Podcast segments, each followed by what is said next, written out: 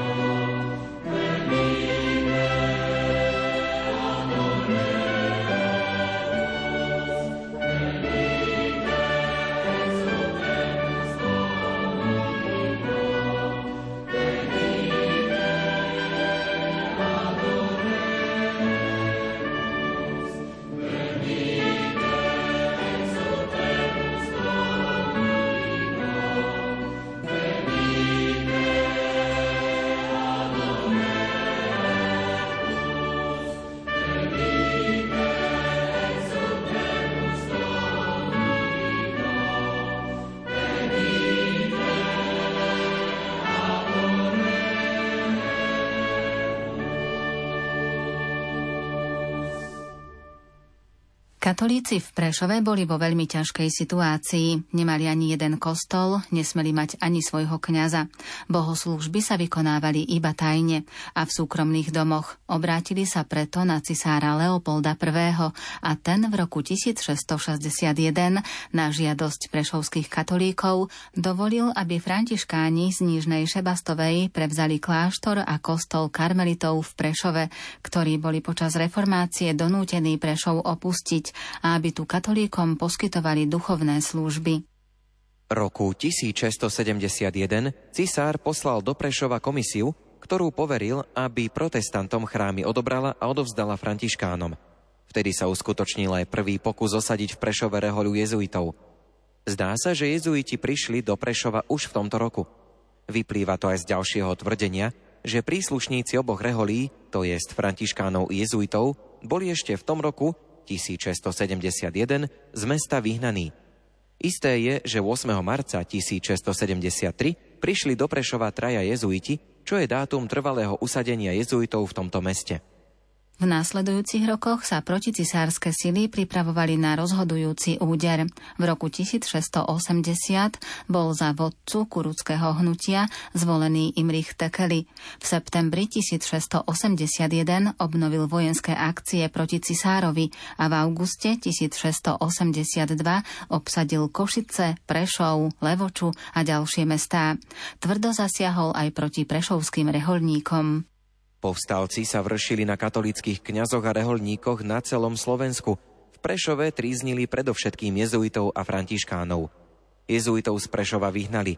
Evanjelické kolégium sa premenovalo na Collegium Thökölynum.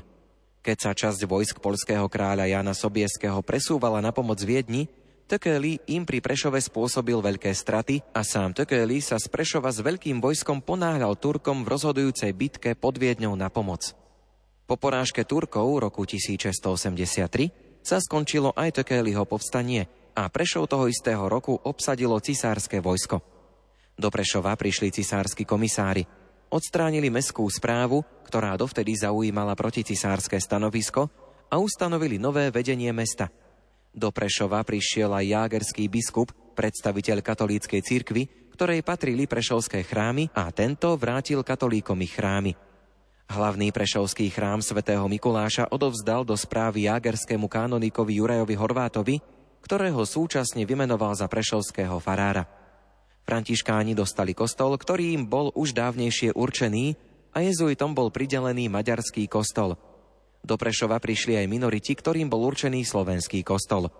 V Prešove bol roku tisíc šesťsto osemdesiattri zriadený mimoriadny cisársky súd s thökölyovskými povstalcami, ktorý sa skončil roku tisíc šesťsto osemdesiatsedem. On je kráľov kráľ, on je pánov pán. Čo má zmysel, s ním sa končí, s ním sa začína. Aj hriešník môže v neho dúfať, on je veľký kráľ. Na novom žití dostať účasť, on je veľký kráľ, on je kráľov kráľ. On je pánov pán, čo má zmysel, s ním sa končí, s ním sa začína. On z lásky za nás svoj život dal, on je veľký kráľ. A nový život nám ukázal, on je veľký kráľ. On je kráľov kráľ, on je pánov pán, čo má zmysel, s ním sa končí, s ním sa začína. Tak slávme Boha, Syna jeho, on je veľký kráľ. A Krista Pána vzkrieseného, on je veľký kráľ. On je kráľov kráľ, on je pánov pán. Čo má zmysel, s ním sa končí, s ním sa začína. Spoločnosť Ježišova sa vrátila do Prešova siedmeho februára tisíc šesťsto osemdesiatsedem. Okrem maďarského kostola dostali aj chrám svätého Mikuláša, teda farský chrám. Superior, predstavený jezuitov v Prešove, bol aj prešovským farárom. Jezuitov v Prešove čakalo ešte povstanie Františka druhého. Rákociho. V ňom už nešlo o náboženské motívy, ale čisto politické. V tejto atmosfére došlo k vyrovnaniu, k dohode aj medzi protestantmi Prešova a medzi katolíkmi, ktorých reprezentovali jezuiti. V októbri tisíc sedemsto päť si protestanti na základe uznesenia krajinského snemu v Sečanoch vynútili farský a jezuitský kostol, faru, starú i novú školu i tzv. Nebestov dom. Jezuitom pripadol hospitál pri minorickom kostole, dva susediace prázdne domy a tzv. Grécky dom. Jezuiti svoju školu umiestnili v hospitáli, usadili sa v gréckom dome a bohoslúžby konali v minorickom, dnešnom katedrálnom chráme gréckokatolíkov. Tu teda bola prešovská katolícka fara, tu bola aj rezidencia jezuitov. Vec je viac ako iba symbolická. pätnásteho februára tisícsedemstosedem jezuitov z Prešova aj napriek vyrovnaniu na novo vyhnali. František druhý. Rákoczi bol však porazený. V roku tisícsedemstojedenásť bol uzatvorený satmársky mier, ktorý určil, že v náboženských veciach katolíkov a protestantov sú smerodajné uznesenia Šopronského snemu z roku tisícšesťstoosemdesiatjeden, podľa ktorých katolícke náboženstvo je štátne náboženstvo a protestanti majú verejnú náboženskú slobodu len na miestach určených zákonom. Jezuiti sa do Prešova vrátili prvého januára tisícsedemstojedenásť. Začala sa druhá, relatívne pokojnejšia etapa ich činnosti v tomto meste. Jezuiti solidárne s Prešovčanmi znášali všetky navštívenia, ktoré postihli ich mesto. Roku tisícšesťstodeväťdesiatšesť na následky morovej epidémie zomrela polovica obyvateľov a roku tisícsedemstodesať zas dvetisíctristoštyridsať ľudí, nažive zostalo iba dvetisícdvadsaťosem. Keď bola spoločnosť Ježišova roku tisícsedemstosedemdesiattri zrušená, odišla aj z Prešova. Zanechala riadne fungujúcu farnosť, zanechala veriacich školu Kalváriu. Zanechala Prešov už katolícky.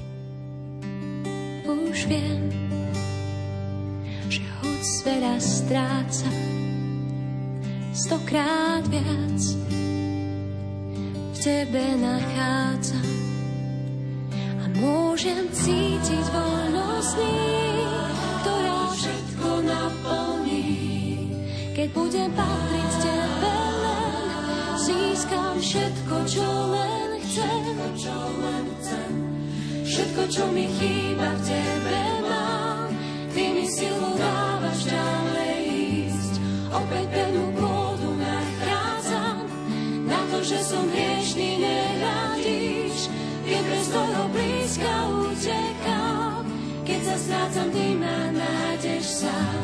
Všetko, čo mi chýba, tebe mám. V tie dni, keď nevieš, čo príde, keď máš strach, že nič ti nevíde, keď túžiš cítiť voľnosť ním, ktorá vnútro naplní. Konečne možno pochopíš, že on je ten, komu patríš. Všetko, čo mi chýba, v tebe mám. Ty mi silu dávaš ďalej ísť. Opäť pevnú vodu nachádzam, na to, že som hriešný, nehľadíš. Keď pre svojho blízka utekám, keď sa strácam, ty ma nájdeš sám. Všetko, čo mi chýba, v tebe mám. V každom ohrození ty ma chráň. Všetko, čo mi chýba, len v tebe mám. Všetko, čo mi chýba, v tebe mám, ty mi silu dávaš ďalej ísť. Všetko, čo mi chýba, v tebe mám, ty mi silu dávaš ďalej ísť. Opäť pevnú pôdu nachádzam, na to, že som hriešný, nevrátiš. Keď pre svojho blízka utekám, keď sa strácam, ty ma nájdeš sám. Všetko, čo mi chýba, v tebe mám. Všetko, čo mi chýba, v tebe mám. Ty mi silu dávaš ďalej ísť. Opäť pevnú pôdu nachádzam, na to, že som hriešný, nehľadíš. Keď bez toho blízka utekám, keď sa strácam, ty ma nájdeš sám. Všetko, čo mi chýba, v tebe mám.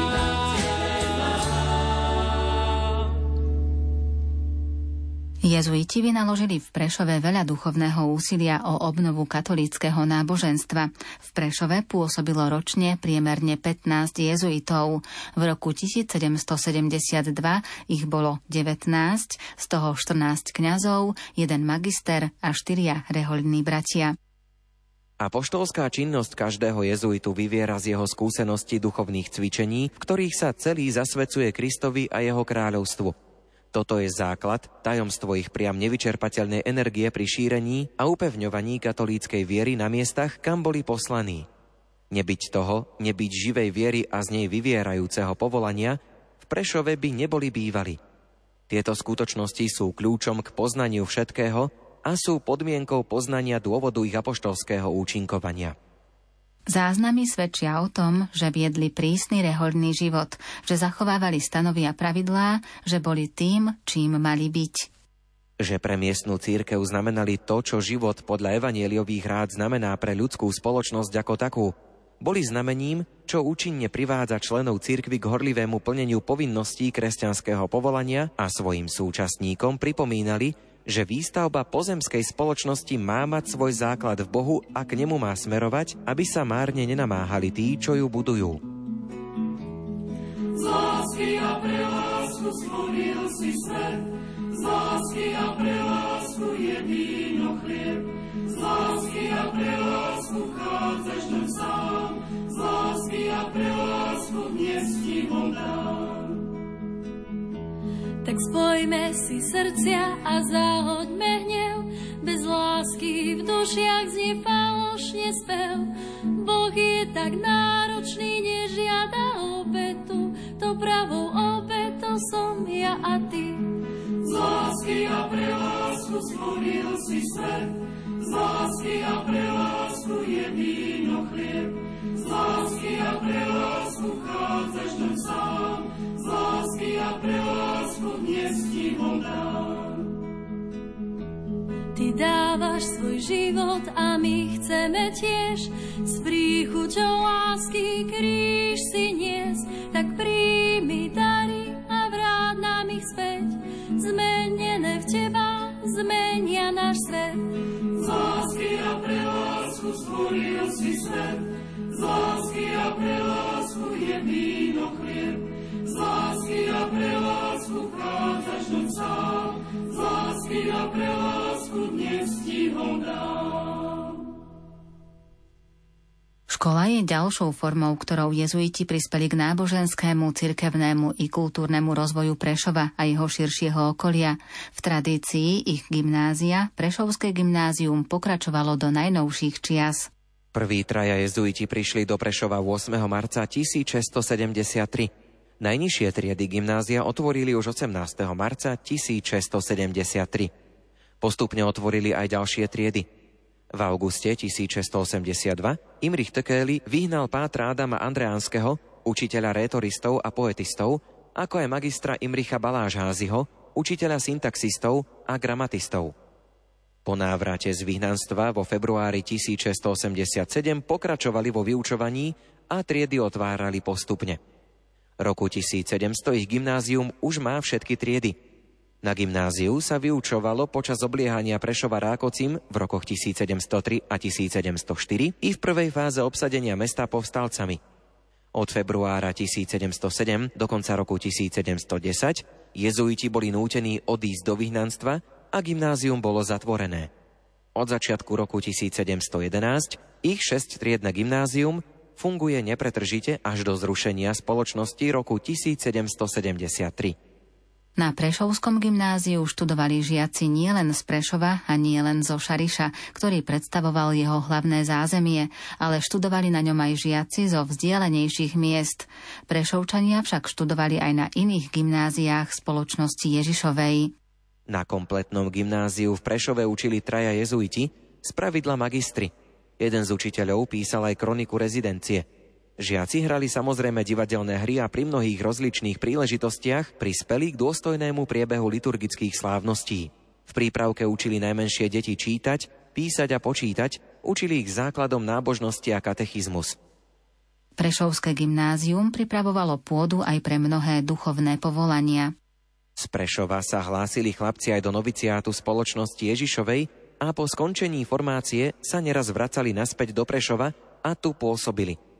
Páter František Vál v Prešove študoval roku tisícsedemstodvadsaťpäť a bol tu superiorom roku tisícsedemstopäťdesiatsedem. Väčšina tých, ktorí prichádzali z Prešova do noviciátu, priznávali sa k svojmu slovenskému pôvodu, buď udávali, že sa cítia byť Slovákmi, alebo že najlepšie hovoria po slovensky.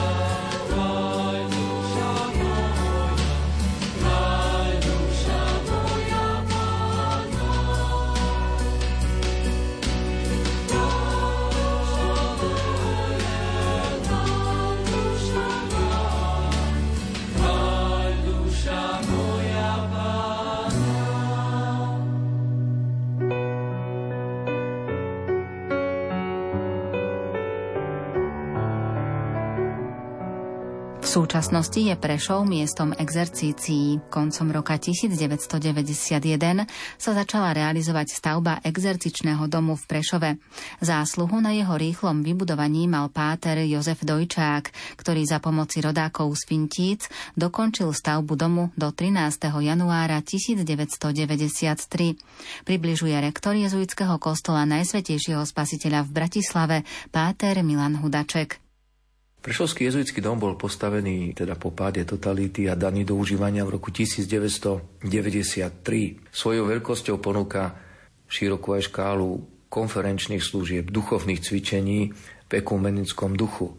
Prichádzajú sem aj zástupcovia alebo veriaci z iných cirkví, aby v tomto tichom, peknom prostredí našli aj prehlbenie svojej viery.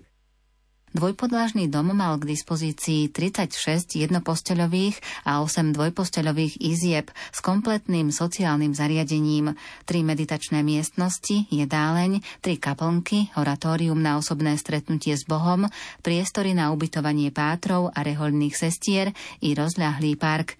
Na duchovné cvičenia sem v prvých rokoch ročne prichádzalo okolo dvetisíc veriacich všetkých životných povolaní a okolo tristopäťdesiat tisíc účastníkov prišlo najmä počas adventného a pôstneho obdobia na jednodňové duchovné obnovy. Celú túto službu aj do popredia posunula nedávna návšteva pápeža Františka v roku dvetisícdvadsaťjeden, kedy pápež prišiel aj do tohto exercičného domu a tam pozdravil laický personál, ktorý sa stará o dom, o kuchyňu, pozdravil pátrov, ktorí dávajú duchovné cvičenia aj ostatných. Exerčičný dom vyhľadávajú aj mnohé reholné rodiny pre duchovnú obnovu svojich členov alebo pre stretnutia, ktoré niekedy ich komunity si žiadajú. Viackrát sa v exerčičnom dome v Prešove konali exercície pre biskupskú konferenciu Slovenska.